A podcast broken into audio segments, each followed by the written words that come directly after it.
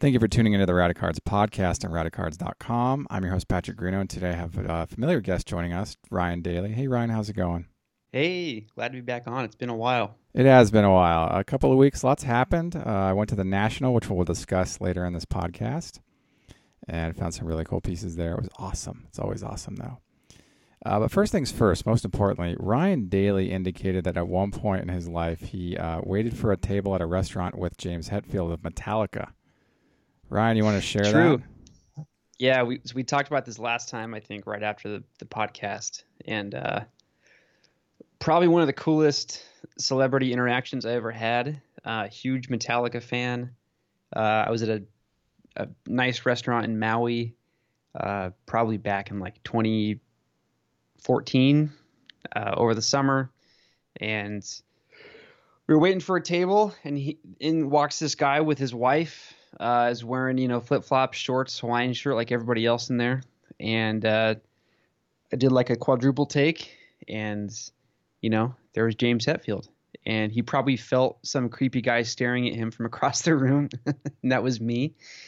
Um, I didn't say anything to him. My my personal policy about seeing famous people in person is just to kind of give them their space, but I did sort of. Uh, stare at him from afar. I'm a huge Metallica fan. Um, I know a lot of people are, and it's it was really cool. And he was totally normal. No, I was very surprised that nobody else in the bar like waiting area went up to talk to him.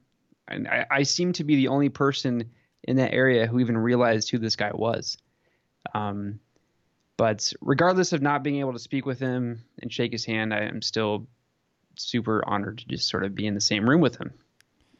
Yeah, probably other people have that same policy, that like etiquette thing that, you know, Yeah. celebrities, they get hounded all the time by the press and fans and whatever. So they don't really get to have that normal life experience. So that what, you know, when I was living in LA, I bumped into celebrities, I'd say more frequently than when I've lived anywhere else.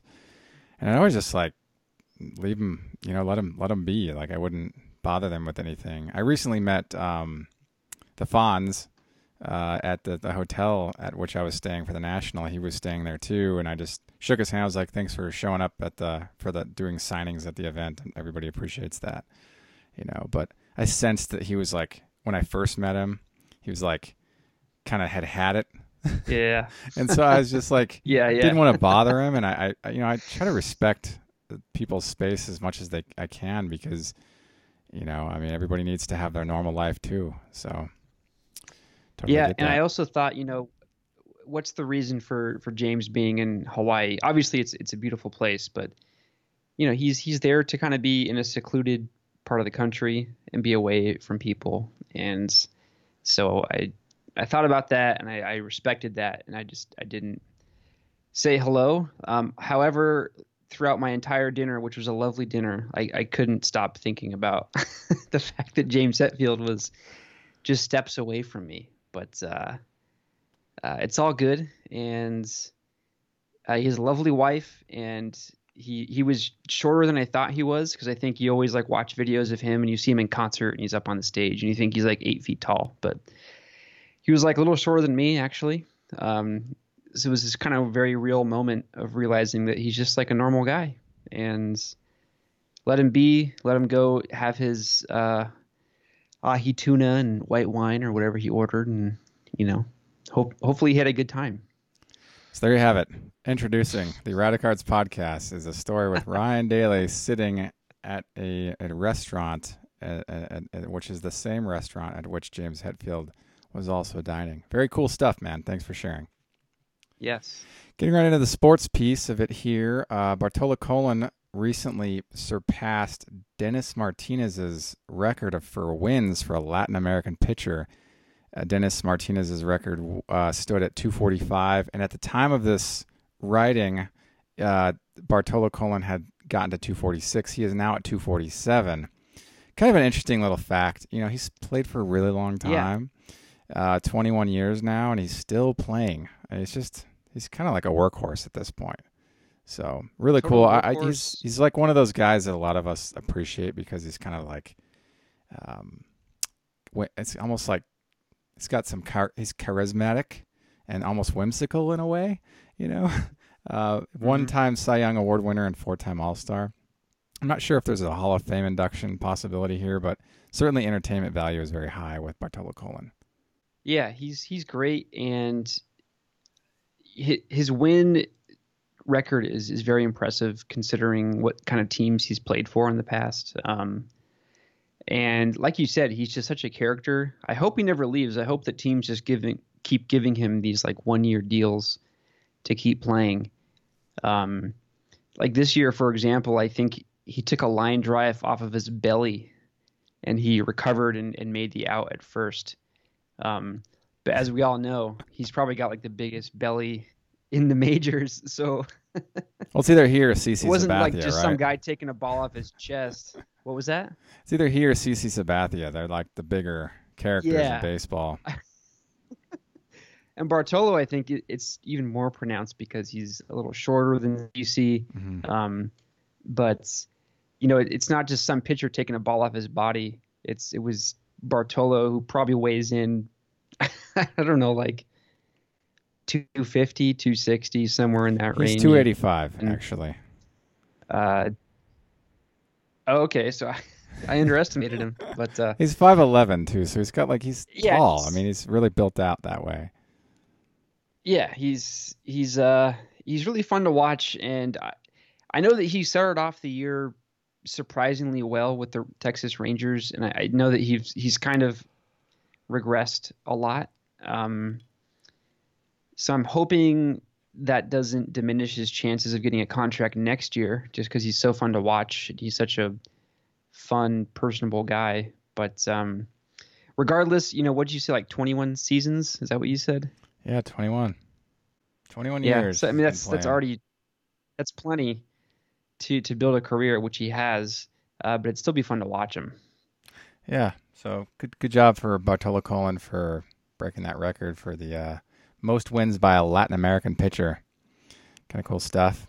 Uh, moving on, Elon Musk breaks into our agenda this week, and uh, he's, he's he owns a company called the Boring Company, and uh, I guess he's proposing high-speed underground tunnel called the Dugout Loop that transports eight to sixteen people at speeds between 125 and 150 miles an hour um, to Dodger Stadium in like four minutes for like just over a buck or around a dollar. Now, I was thinking about this, and knowing that California has a fault line and the uh, the seismic activity that goes on in California, I don't think it's the best idea for California to start boring tunnels underneath LA because any shake or quake could cause disruptions and, and the costing of lives. So I'm not sure if this is such the best idea. I think it's an interesting concept.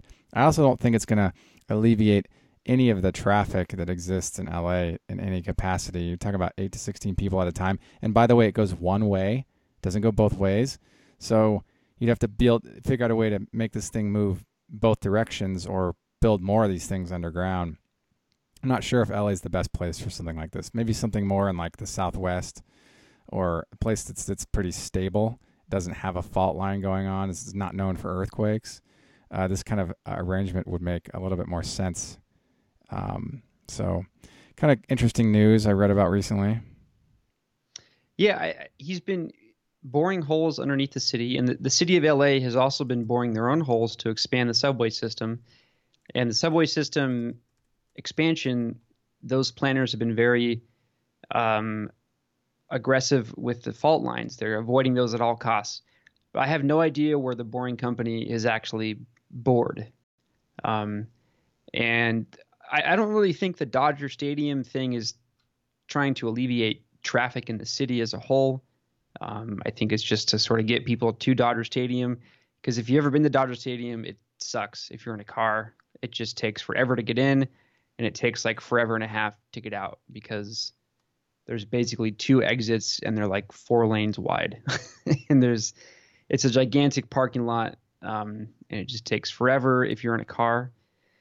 Um, but the the idea that I'm a little more privy to is uh, the son of former Dodgers owner Frank McCourt, Drew McCourt, has proposed a gondola system from Union Station, which is just sort of down the hill and across the freeway from Dodger Stadium.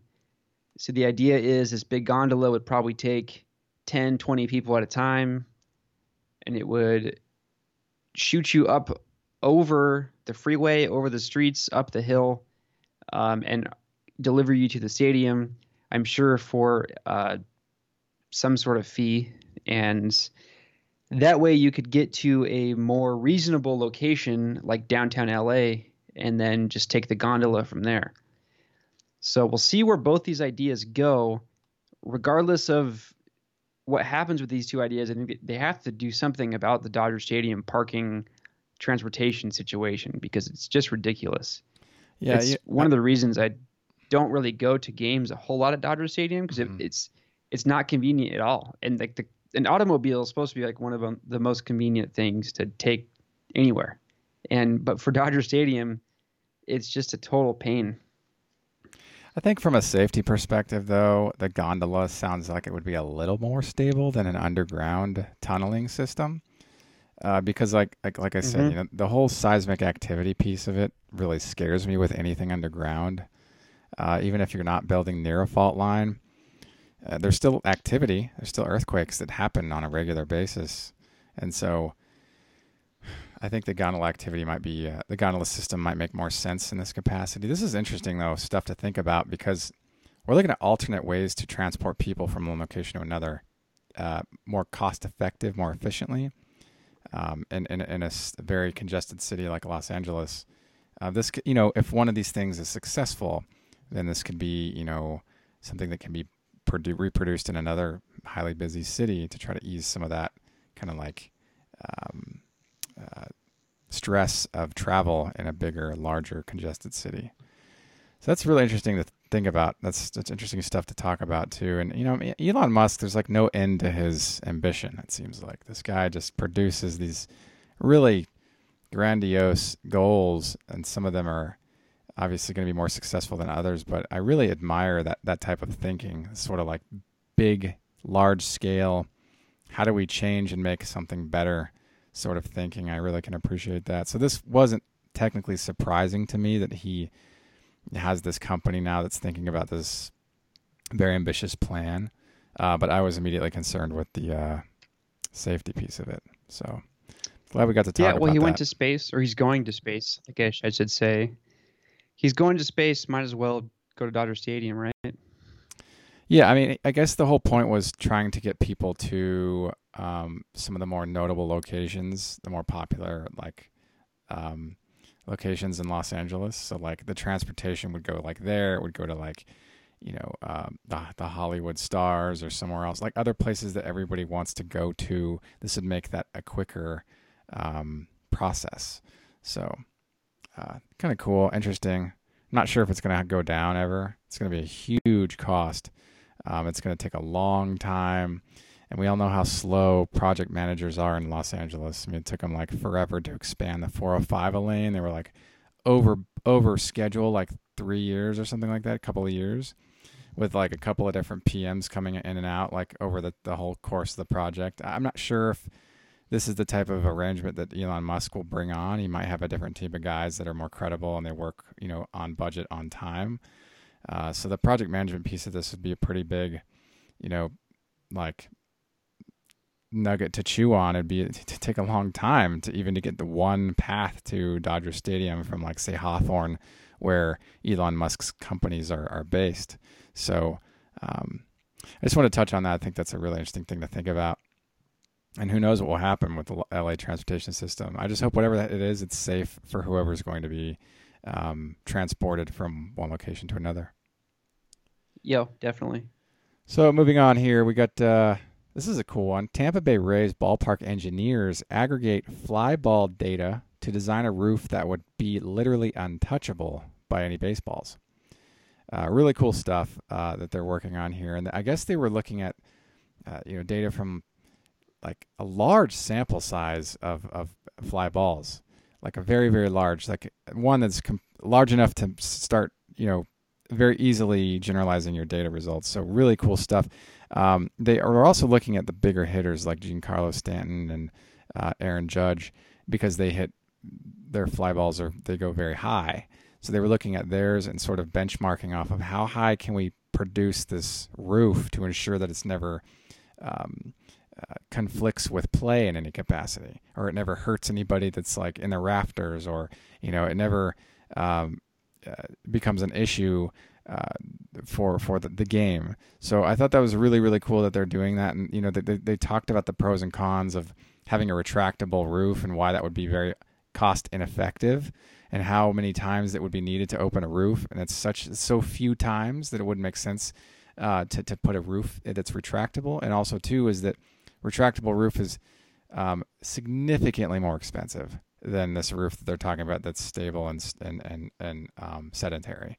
So i thought that was kind of a cool thing mm-hmm. to think about that, that there are certain stadiums that are considering uh, redesigning their roofs uh, whereby you know one stadium has a, a um, it's like a dome cover that's made out of plastic, but it's inflated.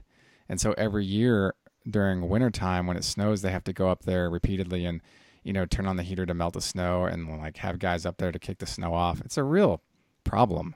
So it's cool to see that some of these other teams are starting to, at least this one, the Tampa Bay Rays, are, are looking into ways to produce um, a, a roof that is economical uh, is structured in a way that doesn't, per, you know, compromise any any weight integrity, and is also keeps itself out of plays. I think that's a really there's a lot of engineering that goes into this. Like I'm always impressed by how much data and math goes into this kind of thing. I'm really impressed by engineers. So I thought that was cool. Ryan, do you have any thoughts? Do you want to share about this? Yeah, well, just like a month ago, I think uh, Mike Trout hit a home run at the current Tampa Bay Rays uh, stadium, and it literally went up into the rafters. And my immediate thought was like, why, why are they so short? Why is this even like a possibility? And I guess they just they never really thought about guys like the guys you mentioned, Giancarlo Stanton, Aaron Judge, Mike Trout, these kinds of power hitters. I mean, they can put a ball anywhere. It seems like. So I think you have to take that into consideration when you're when you're going to put a permanent roof on something.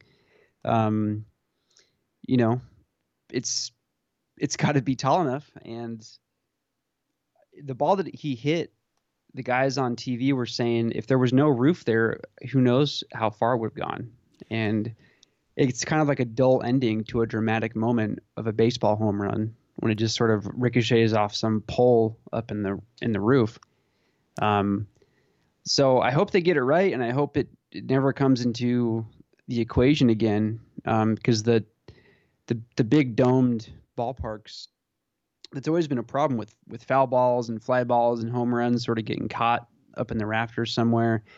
And sometimes it's called like interference, and sometimes it's kind of called like a dead ball. It just it's it's a weird situation that is uh, kind of a buzzkill sometimes. Yeah, you bring up a good point. Is that you know if you have the ball hitting rafters, it prevents any possible record breaking of ball distance. And yeah, that's something that I was just thinking about as we were talking. Is like I was I'm reminding of balls that Mickey Mantle hit and Babe Ruth hit. You know, stuff that went out of the ballpark. You know, and they had to mm-hmm. measure the 500 plus home runs, 500 plus feet home run distance, and so, um, you know, I, I don't know if you know probably they're thinking. I would assume they're thinking about stuff like this, but you're not going to expand the circumference of a baseball, you know, uh, stadium. You're, you're, they're looking at how high do we need to create this roof, and uh, you know, um, what is that going to look like? And so, like, oh, uh, looking at the data again, going back to how many uh, fly balls they, they they looked at. They modeled the flight of 7,736 fly balls hit in fair territory, which is really um, pretty impressive stuff that they were able to aggregate all that data and identify. Okay, we need a, this. It needs to be this height, so it's out of the way of every play, every possible mm-hmm. play. So I think it's really interesting to think about. Mm-hmm. I like this sort of like um, math behind the engineering of uh, structures associated with sports. And this is one that caught my eye. I'm glad we got a chance to talk about it. Uh, moving on, this is one you should uh, definitely chime in on, Ryan. Uh, minor league team wins game despite no hits or walks man, there's a lot to talk about there. I guess we talked about this. I, I, had mentioned this to you that um, I was kind of like wasn't sure how to process this, but I guess there's some new rule that if there's a tie at the end of a game, that you can place a player on what was a second base and run them through. And if there's an error from a pitch, then that player can advance. So if there's an error on a pitch, no hit takes place. The player can advance, and then uh, can get to home home base. So home base. So that's that's a the result of very specific situations that I think are exceedingly rare. Well, it's it's a very specific situation that's specific to 2018 minor league baseball rules. It's a new rule about the runner on second base in a tie ball game. People were very afraid that this rule was going to be enacted in Major League Baseball, which remains to be seen.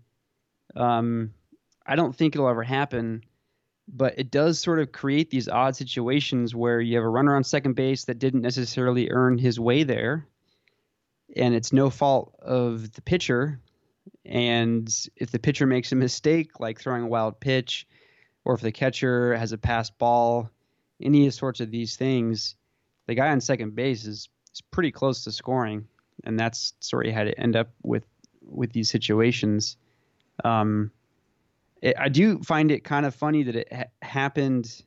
This kind of rare situation happened in the same year that this new uh, regulation was imposed, and I think it kind of it highlights what implications this new rule can have for a game. I, I don't think I'm not sure if it would make. I don't know if this is something that could ever be a thing in Major League Baseball. You know, I I I, I just find this kind of thing exceedingly rare, just out of the gate. And honestly, when I'm thinking about the process of placing anybody on a base because there's a there's a tie, I feel like you're giving that that team a competitive advantage over the other one. So there's some like degree of a, like like there's a conversation of fairness that exists here. Um, and so I look Right. at that piece of it too. Now, is is the goal to finish the game or to have a fair, complete game that might be drawn out a few innings? I mean, whatever. I think the I think the goal is just to finish the game. But like you said, it's it's not very fair. It's a little arbitrary because essentially the the advantage goes to whatever team is coming up to bat next inning. Um, so that would be the away team. If you're if it's a tie game, if it's zero zero going into the bottom of the ninth, nobody scores and it goes in top of the tenth, it'd be the visiting team that's up to bat. And so that this means the visiting team would have an automatic runner on second. So it's kind of arbitrary in the sense of like which ballpark are we playing? Are we playing home? Are we playing away?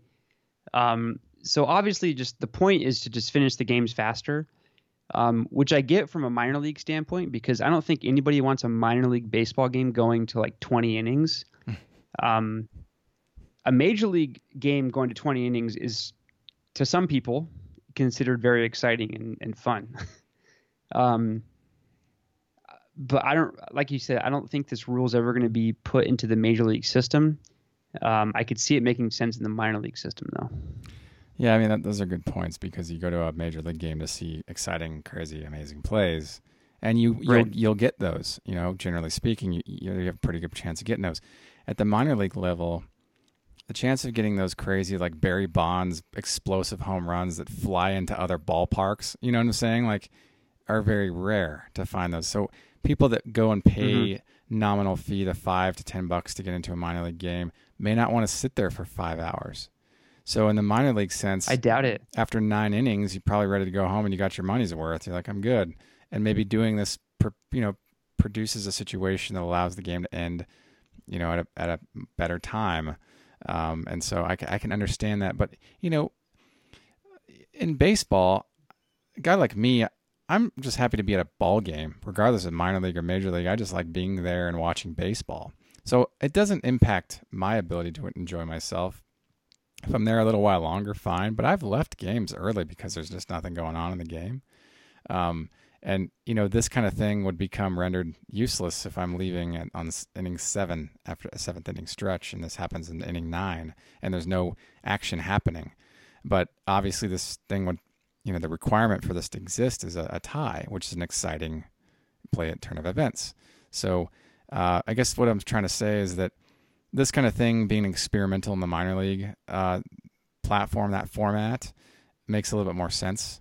I just don't think it would make a lot of sense. I think it would make a lot of ticket buyers somewhat disgruntled at the major league level. Right. I don't think it'll ever be implemented. And not only will it make ticket buyers upset, but it'll make players upset because what if you're the pitcher that's on the mound in extra innings and now you have this this runner on second base that you had nothing to do with really. Um, and so it kind of it'll shift stats around a little bit in a in an odd way. And when you're when it comes time to maybe sign a contract or to be traded or whatever, teams and agents and owners are going to be looking at certain players' stats, and if your stats have been kind of altered by this weird rule, it's not going to bode well for you. Um, whereas in the minor league, the minor league, the stats are there. There's a lot of credence in the stats from your minor league performance, but there's it, it's not that much credence. Like if if you're already in the majors and you have a name built for yourself as like a closer, for example, and now you have this guy on second base like late in the games, and you have to deal with this person, and it's it's not good for for the players' personal performance and their their historical statistics. Um, so that's just another reason I don't I don't think it'll ever be implemented. Um, but it does make sense at the minor league level. This is an interesting thing to talk about um, because these kind of like experimental, you know, concepts that we're going to kind of try out and see if it works. Because this essentially is a pilot program. That's what we call it. Um, and so, um, in this capacity, who's to say how long they're going to use this or you know try it out? Like, what's the trial length? Is it like a 30 day trial? You know, we see like these limited time trial periods where we try something, see if it works, doesn't, we move on and try something else. You see this a lot in the, the business sector with like probationary periods with new employees. It works, let's keep it. Doesn't work, let's replace it. You know, and so in this capacity, um, this might just be like an idea. And, and who knows? Maybe it was because they started attendance drop off after a certain inning, or after like I'm sure you know yeah. th- there's a reason why this was implemented. It's not just like someone thought of it. They're just like there's a reason why, and I'm pretty sure it comes down to like some kind of a monetary incentive to like if we keep people there longer, they might buy more, you know, um, what are the concessions? You know, like it comes down to money generally speaking. A lot of these decisions do, but this is an interesting thing to talk about. I'm glad we got to cover it because uh, when I read about this, I was like, how's that possible? But when I and I had to kind of run it by you, I was like, Ryan, how is this how does maybe you can help me understand how this works but you, you you help me clarify it with the like well they place it on two you know second base and then and i was like but how can they run through without a hit? And that requires an error. So cool stuff man. Uh, moving on. Now this next one uh, is interesting because it goes to uh, uh to me in my opinion this next one results from a uh, complacency and not an inability to do due diligence just in case, regardless of. So let's jump right into it here. The European Tour of Golf has confirmed it wired Tommy Fleetwood's winnings to the wrong Tommy Fleetwood. Now, this can only happen if this situation takes place like this. The person responsible for sending the funds would have already known that Tommy Fleetwood pre- that, that received the funds and assumed when they got orders to send the money to Tommy Fleetwood, they automatically assumed it was that Tommy Fleetwood, and they already have their information, banking information, so they routed to him. Not doing their due diligence to double check to make sure that the Tommy Fleetwood that was uh, requested to receive the funds was in fact the Tommy Fleetwood that was thought of by the recipient of that request. So this is, I mean, at the end of the day, it's just a lazy error you know, and I think something like this can cause um, legal problems. Important, especially in the banking industry of any capacity, any sort of financial transactions, to ensure that regardless of name, you confirm other pieces of information, identity information. Like, all right, we just want to double check, like, you know, age, you know, your your last four digits of your social security number, um, you know, just confirm your the last four digits of your routing number. I mean, anything that is confirms an identity.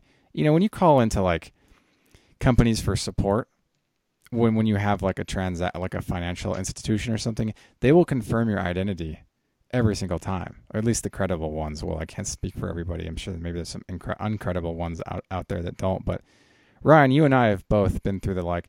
All right, great. I just want to confirm the phone number we have on count, your email address, and the last four digits of your social security number. Right. Mm-hmm. So in this capacity, these requests weren't made, and so th- because they were skipped over, this particular thing made a headline.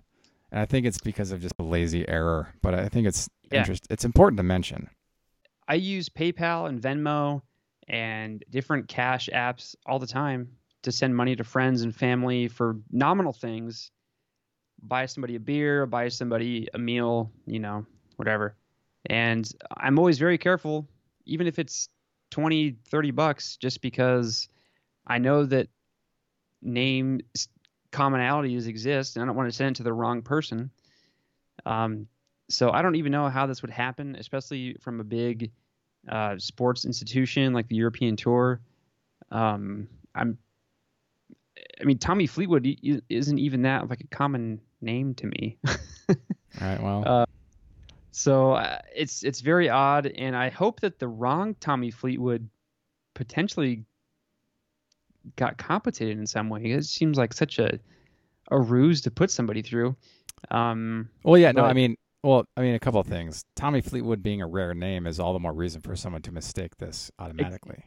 yeah, there you go. Yeah. So, but also too is that is that it's my understanding that this was resolved quickly because it was like I guess the the, the wrong Tommy Fleet was like, hey, I got I, for some reason I have this big deposit, or it wasn't even that big. I think it was a nominal fee, like a hundred bucks. It was a small, small nominal fee. He's like, hey, I got this small deposit. I don't know what from, but that's kind of how it unfolded. I don't know exactly how it turned out, but it's my understanding or hope that funds were divvied and allocated uh, according to um, accuracy. so, just wanted to cover that because that's kind of like one of Mhm. those situations where complacency can win when it shouldn't, and really complacency should never win. Uh, You know, um, you always have to make sure that you're doing your job and crossing all your T's and dotting all your I's, even though you've done them a billion times in the past. When I say a billion, I'm not meaning a billion. I'm saying like a lot of times in the past enough to almost become habitual at that activity.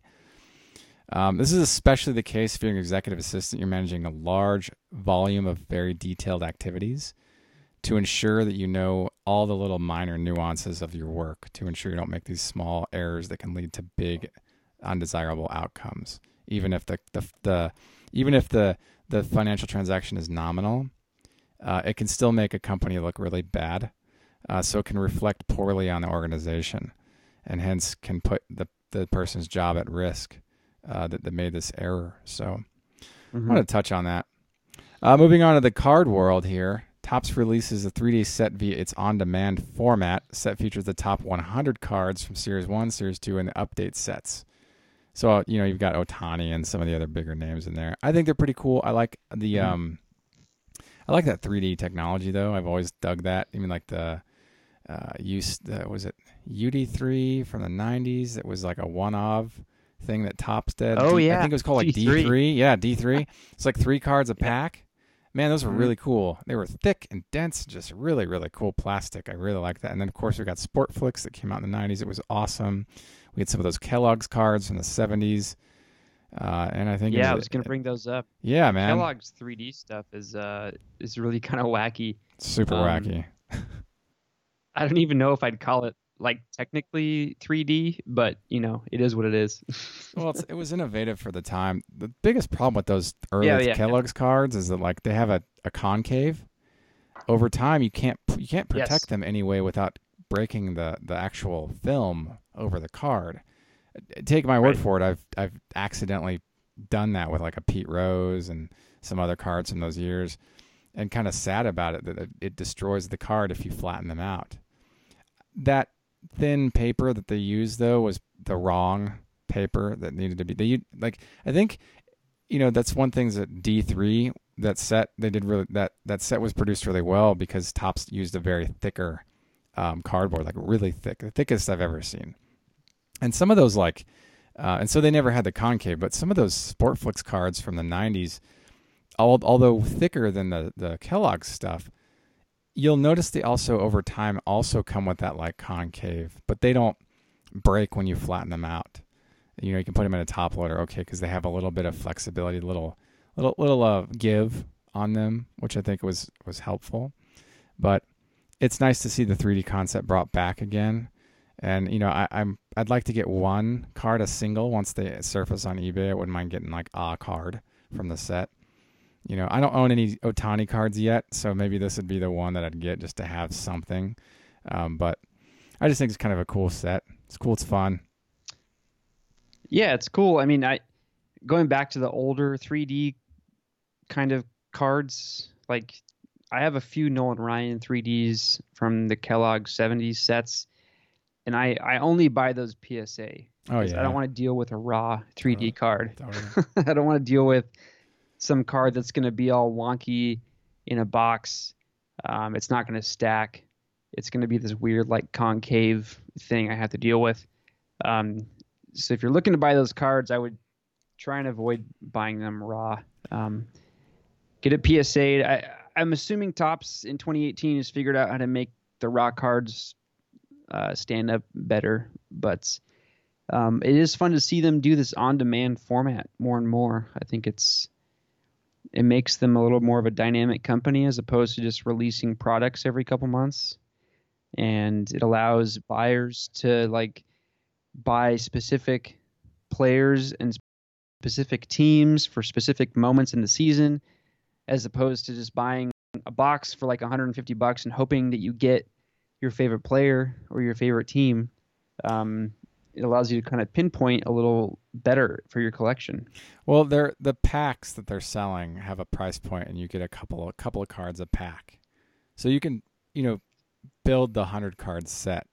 And so it's my understanding you can't just buy a single from Topps. You have to wait till they surface on the secondary market and then chase singles that way. Uh, but I, either way, I- Ah, okay. either way, I think it's a cool concept. Now, Topps does release the singles uh, format through their Topps now, and um, I think you get a couple cards or singles going through the living set. Is it?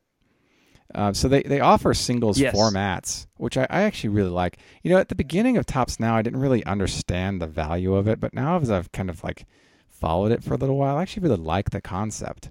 I think it's cool because you get to keep up on like what's happening in baseball like in real time and it's limited. I think Mhm. it's kind of a really cool, very good marketing from a marketing perspective. It's a very um, effective. So cool stuff. Topps releases the 3D set. I think it's those are those are going to be fun to, to see in person. Um, moving on, as you know, Matt Harvey was released from the Mets, and his baseball cards have not done very well since he was released. Now I've read up on Matt Harvey, and he was offered a one was it a, it's a million dollar contract I think with the Angels, and from when he was in high school, and he turned it down. Uh, and because he wanted more, so that he could after taxes and after getting like an escalator or something, he would have a million dollars in the bank. And when he turned it down, it would be a couple more years before he'd end up playing professional baseball. Uh, he was very dominant for a while. Now, I'm looking at his stats right now on baseballreference.com, and it looks like he signed with the Cincinnati Reds this year. Yeah, my understanding of Matt Harvey is that he is an immense natural talent, and we see this a lot in every sport. Uh, young, naturally gifted athletes, and they just have all these off the field issues. They just can't get their head focused, despite the money, despite the fame. They just can't get their heads in the game. And I heard time and time from the Mets organization that it's he was out partying the night before a start or he was you know doing this and that off the field and his managers couldn't get a hold of him and um, like you said he he had a nice little string of successful seasons but he just never really lived up to the hype and to what he could what he could do with his talent if he really put in the work and so I think the Mets just sort of said forget about it and let him go. And I don't blame the Reds for picking him up because the the Reds are sort of not in contention this season, and it's it's a pretty low risk move. Um, it's I guess you could see it as like a PR move almost because you know the Reds fans can go watch Matt Harvey pitch. Um, and I to this day in 2018, I don't know if he's cleaned up his act at all, if he's more focused on baseball, or if he's still sort of out partying and doing the stuff he's known for. But um, I do remember his baseball cards were were through the roof at a time, mm-hmm. uh, and because he played for the Mets, you know, the New York sports market, the the sports cards market for the Yankees and the Mets are always kind of inflated in a way. So I, I I think I don't know what his exact age. Do you have his baseball reference page up right now? Yeah, he's 29. He's 20. Yeah, so that's I mean, from a pitching standpoint, if his arm is healthy and his the rest of his body is relatively healthy, I mean, he, he could still make a comeback. Um, so like I said before, it just depends on where his head's at. He's known for being kind of a off the field issue. Um, but if he can get back on track, he, he could be an interesting player in the in the off season as a free agent. Um, because like I said, he he's got this amazing talent. Um, he did have several, or not several, but a couple years of production um, on very successful Mets teams at the time. So I hope the best for him. I liked watching him pitch and it'd be a shame to watch him sort of go down like this as like a a random signing after being let go by a team and then we never hear from him again. So we'll see what happens. Yeah, you know, and I'm glad you're able to share a little bit more details there.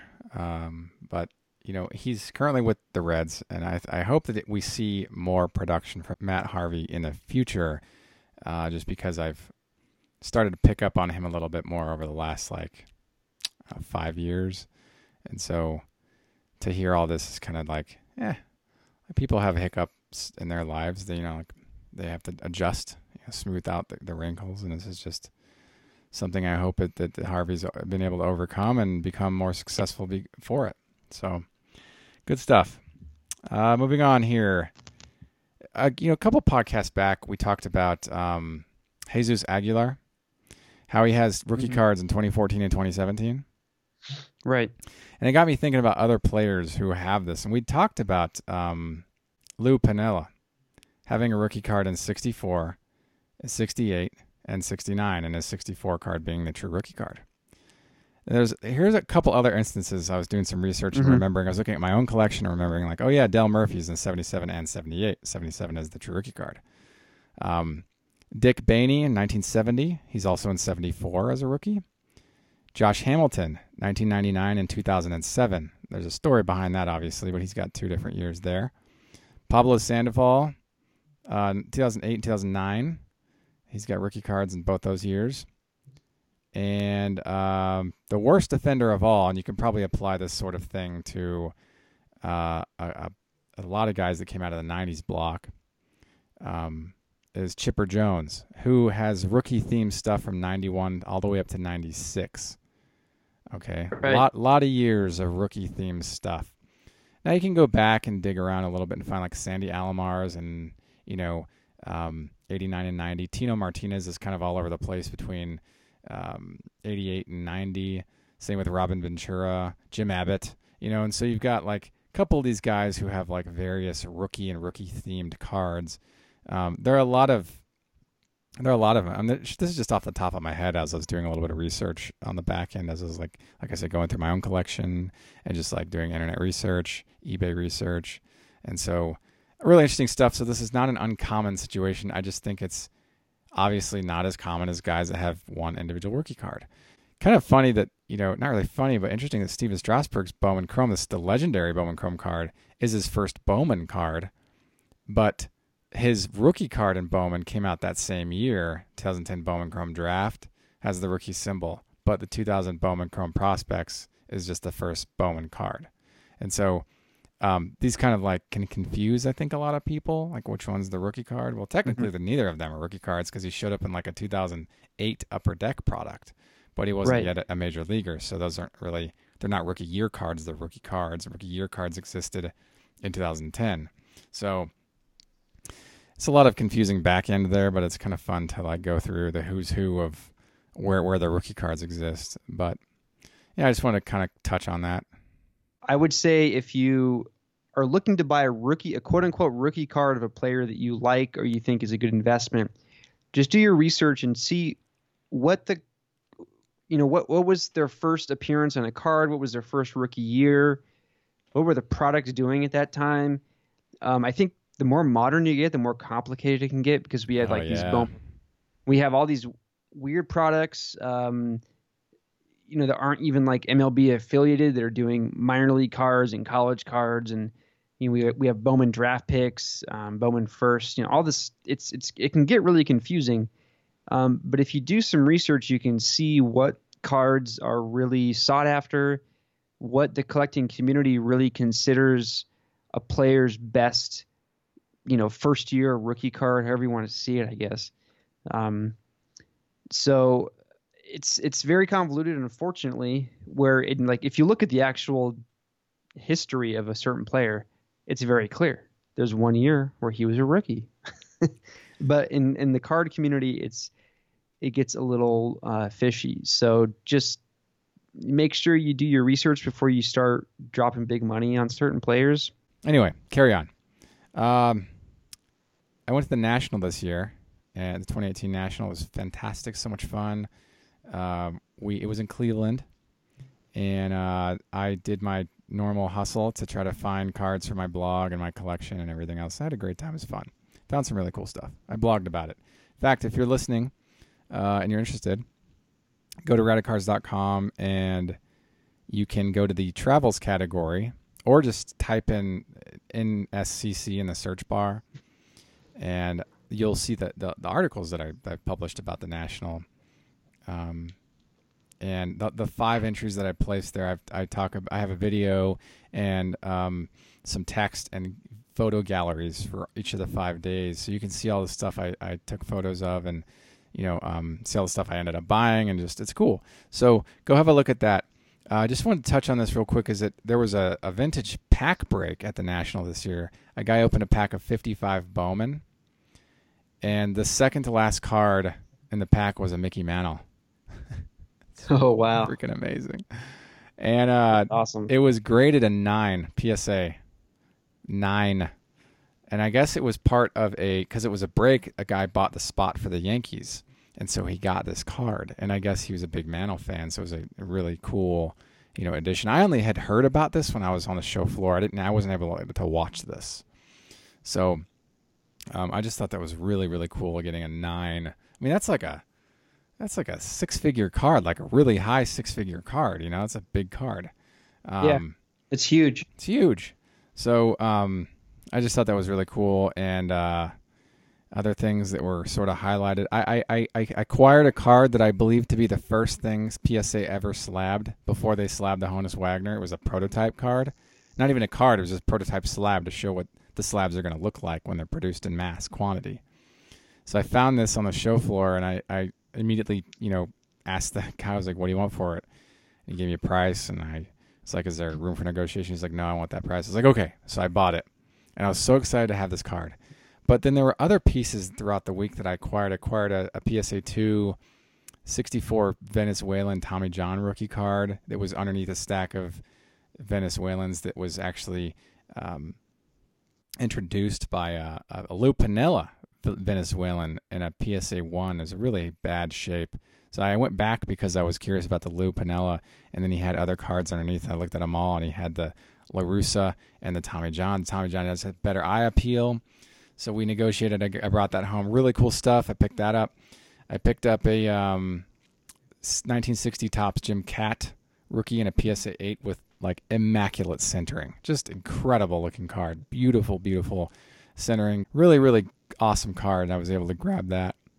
Um, and just some odds and ends throughout the week. I just really had a great time. It's such a fun experience. I hadn't been to the Cleveland venue before. I will say this. The Cleveland venue is great, but because you have to get a shuttle to and from the convention hall because it's essentially a, a, an airplane hangar, um, there's not a lot of opportunity to like go and meet up at restaurants surrounding the venue hall, much like it that exists in say, you know, Baltimore or Chicago. And so, because we haven't had a show in Baltimore since 2012, and we don't have one scheduled there for the foreseeable future, uh, Chicago is sort of where it's at right now. So, um, definitely want to touch on that because it's such a great experience. You haven't gone on the national yet. I really encourage you to go. Ryan, you you and I went in 2012, and I, that was I think both of ours first. and it was mine, but wasn't that yours first too? So I technically the national when I was a kid in the 90s. Uh, it was in Anaheim a few times. Oh right, yes. And I did go as a kid. However, I had very little knowledge of the sports card world, and I was just sort of there to uh, walk around and see all the cool stuff. Um, but I, I would consider the 2012 National Baltimore like my first official visit because that's where I actually had my own money, and I was there to buy and to, you know, converse with collectors as to as opposed to just being a kid, you know, walking around aimlessly. Um, but it's a really fun time. I did see some rumors on Twitter right after the national ended this year about it potentially coming to Las Vegas. The, so, I, I, have no idea if that's if that's just hearsay or what. Yeah, I'm not. I, am not saying it's it's happening or not. I know they plan a couple years out, so it probably wouldn't be until four or five years down the road. Um, but if you're on the West Coast, you know, just keep that in mind. Mm-hmm. Uh, keep an eye out for where it is. It usually goes between Chicago, Cleveland. Uh, I guess City. it hasn't been back to Baltimore in a while. Yeah, Atlantic City. Um, so it's it's you know Midwest, East Coast, and if you're on the West Coast, it it can sometimes feel like a bit of a drag to get out there. But uh, Vegas is is a very cheap flight, so keep that in mind. I I, I personally am hoping it, it does come to Vegas within the next four or five years. Yeah, because that's just a four-hour drive for you, four or six. Yeah, it's a like drive, that. or it's like a hundred-dollar flight. It's it's yeah. very easy. So. Yeah, that's certainly closer. I know for Cleveland, we had uh, we had two legs of a flight. We had to get on two separate planes. It was a little bit more of an inconvenience, to say going to Chicago, which is just a straight away. So, um, gosh, man, good memories from 2012. I remember that. That was fun. Uh, yeah, tons of fun. I mean, it's so it's cool.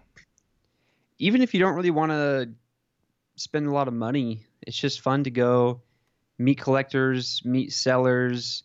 Um, you know, the the event organizers always have cool um, like contests and they have autograph signings and they're you know sports legends walking around. Right. Um, so it's it's just sort of a fun atmosphere to be a part of. Yeah.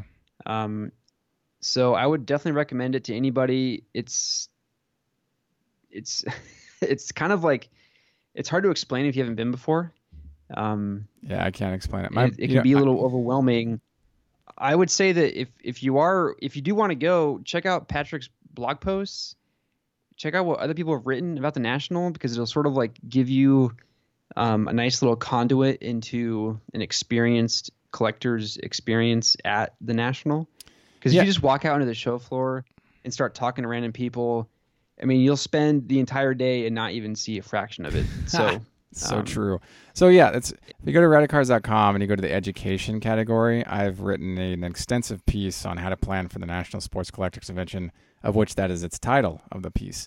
And um, I break it down for you like allocated cost, fees, time, food, hotel, uh, what you should bring, what you shouldn't bring, um, uh, all kinds of different things to help you with negotiations and uh, what to expect when you get there, and you know um, whether or not you can cover the whole show floor in a day in, in, in the whole week. I mean, I, I break it really down to the very micro pieces of it. So definitely go have a look at that. I really encourage you to, to you know get get something out of that. I think you will when you read it. Uh, if you're new to this, that's certainly something I would have loved to have read before I went to my show in 2012 because I made a lot of rookie errors that that year. But um, Ryan and I had a really good time, and um, I'll obviously be going to future nationals. Good stuff, man. Uh, thanks for hopping on the podcast with me tonight, Ryan. I really appreciate that, bud. For sure, man. It's nice talking to you again. I know it's been a while, but uh, lots to keep, catch up on, and um, the baseball season is just going to get more and more interesting as August sort of comes to an end here. I think, like at the beginning of this week, um, there were like eight teams pretty much tied for the wild card in the National League. Mm. Um, so there's a lot of competition going on right now. and it's going to be really fun to see who sort of comes out on top, or if we end up having like this weird tie situation for a wild card, we'll see how the uh, how that wild card shakes down. Yeah, man, this is gonna be an interesting uh, close down of the, the the the season. A lot of action is gonna take place in September, so cool. It'd be fun. Uh, thanks for tuning in. Do you have any uh, final thoughts you want to share, Ryan? I, I guess uh, I just can't stop thinking about Matt Harvey. I wish the best for him. yeah, you know, I, I, I look at his stuff online and it's just sits. You know, I, people ask crazy money. Obviously, it's going to sit forever. But it's funny when you think about resale value. When you think like, well, this I paid this much for. Well, yeah, you bought it at the top of the market too. You have to kind of understand that we take losses when the market is not the same place it was previously, especially it's on a dip. Uh, you buy on the dip and you you sell on the, on, on the spike. So um, it's interesting to me when people relist stuff for more than they paid for it when they bought it on the high and now it's on the low. Guy's injured or he's been kicked off a team or he got in trouble off the field or something. Now they want to try to get their money worth, money's worth for the, the, investment that they made.